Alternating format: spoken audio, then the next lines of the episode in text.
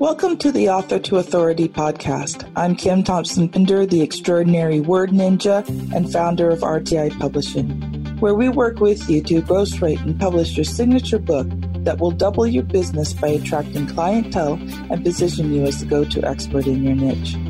Next, we will show you how to use your book to make lead generation and conversion a snap while building an audience. My guests include professionals, entrepreneurs, and coaches who use their skills to build people powerfully.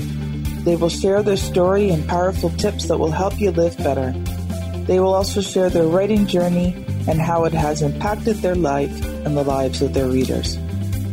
If you've ever wondered if writing a book makes a difference, then this podcast is for you.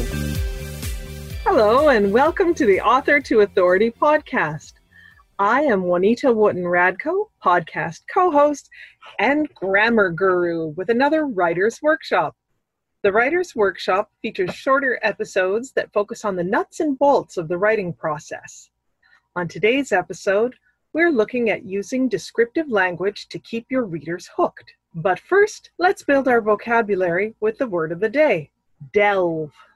Delve means to dig or labor with as if with a spade, or to examine a subject in detail. My daughter asked why Geronimo Stilton, her favorite fictional mouse, always has a gorgonzola pizza for dinner. We went to the computer and delved into the many types of cheeses that get mentioned in the book. And now it's time to delve into using descriptive language to keep your readers hooked. When people talk about publishing, they often divide it into two broad categories fiction and nonfiction. RTI Publishing specializes in writing nonfiction books for professionals to use as their signature book. You may think, as nonfiction writers, we use only very literal language. Literal meaning that we deal in facts. Bob went to the store, Judy stayed home. But just because you're dealing in facts doesn't mean that you are limited to a dull recital of tasks. No one wants to read a boring book. Add descriptive details to paint the scene for your reader. When Bob went into the bustling, overcrowded grocery store, he gritted his teeth as he realized he forgot the shopping list in the kitchen. I used the adjectives bustling and crowded to give my readers a better sense of the space that Bob was dealing with. I also described his physical response to show his state of mind. When you describe the amount, size, or color of something, you are using adjectives. Adjectives describe nouns, persons, places, or things. Three dusty ceiling fans hung immobile in the hot, stuffy room. There were five adjectives in that sentence. Three, dusty, and ceiling work together to give you a clear image of the fans. Hot and stuffy made it clear that this is an uncomfortable space.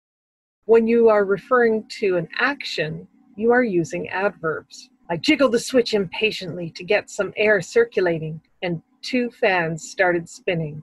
The third turned sluggishly and then stopped. Did you catch the adverbs?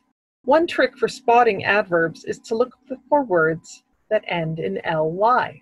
Impatiently was the way I jiggled the light switch, and sluggishly was the way the fan turned for a moment. The ly rule is a general rule. There are some adverbs that don't follow it, like very and never. The next time you write, consider trying one or more of the following techniques. Add some adjectives to describe some nouns. Remember, those are persons, a place, or a thing. Adverbs describe the action. The verbs tell us how you're doing something. Writing isn't always easy. You must work consistently and patiently every day. Hang in there and stick with it. It's all part of the challenging creative process that gets you to your final goal a professional, finished book that shares your message with the world. Did you catch the adjectives and adverbs? That's it for today's Writer's Workshop. I'm Juanita Wooten Radko. Thank you for joining me on the Author to Authority podcast. Thank you so much for listening to the Author to Authority podcast. I have a free gift for you. I'd like to invite you to download a sample of my newest book, Author to Authority, coming out this year. If you enjoy the podcast, you will enjoy learning how becoming an author can change not only your life, but your business as well. Go to www.authortoauthority.com forward slash free dash sample. So that is www.authortoauthority.com forward slash free sample. Have a great day and stay safe.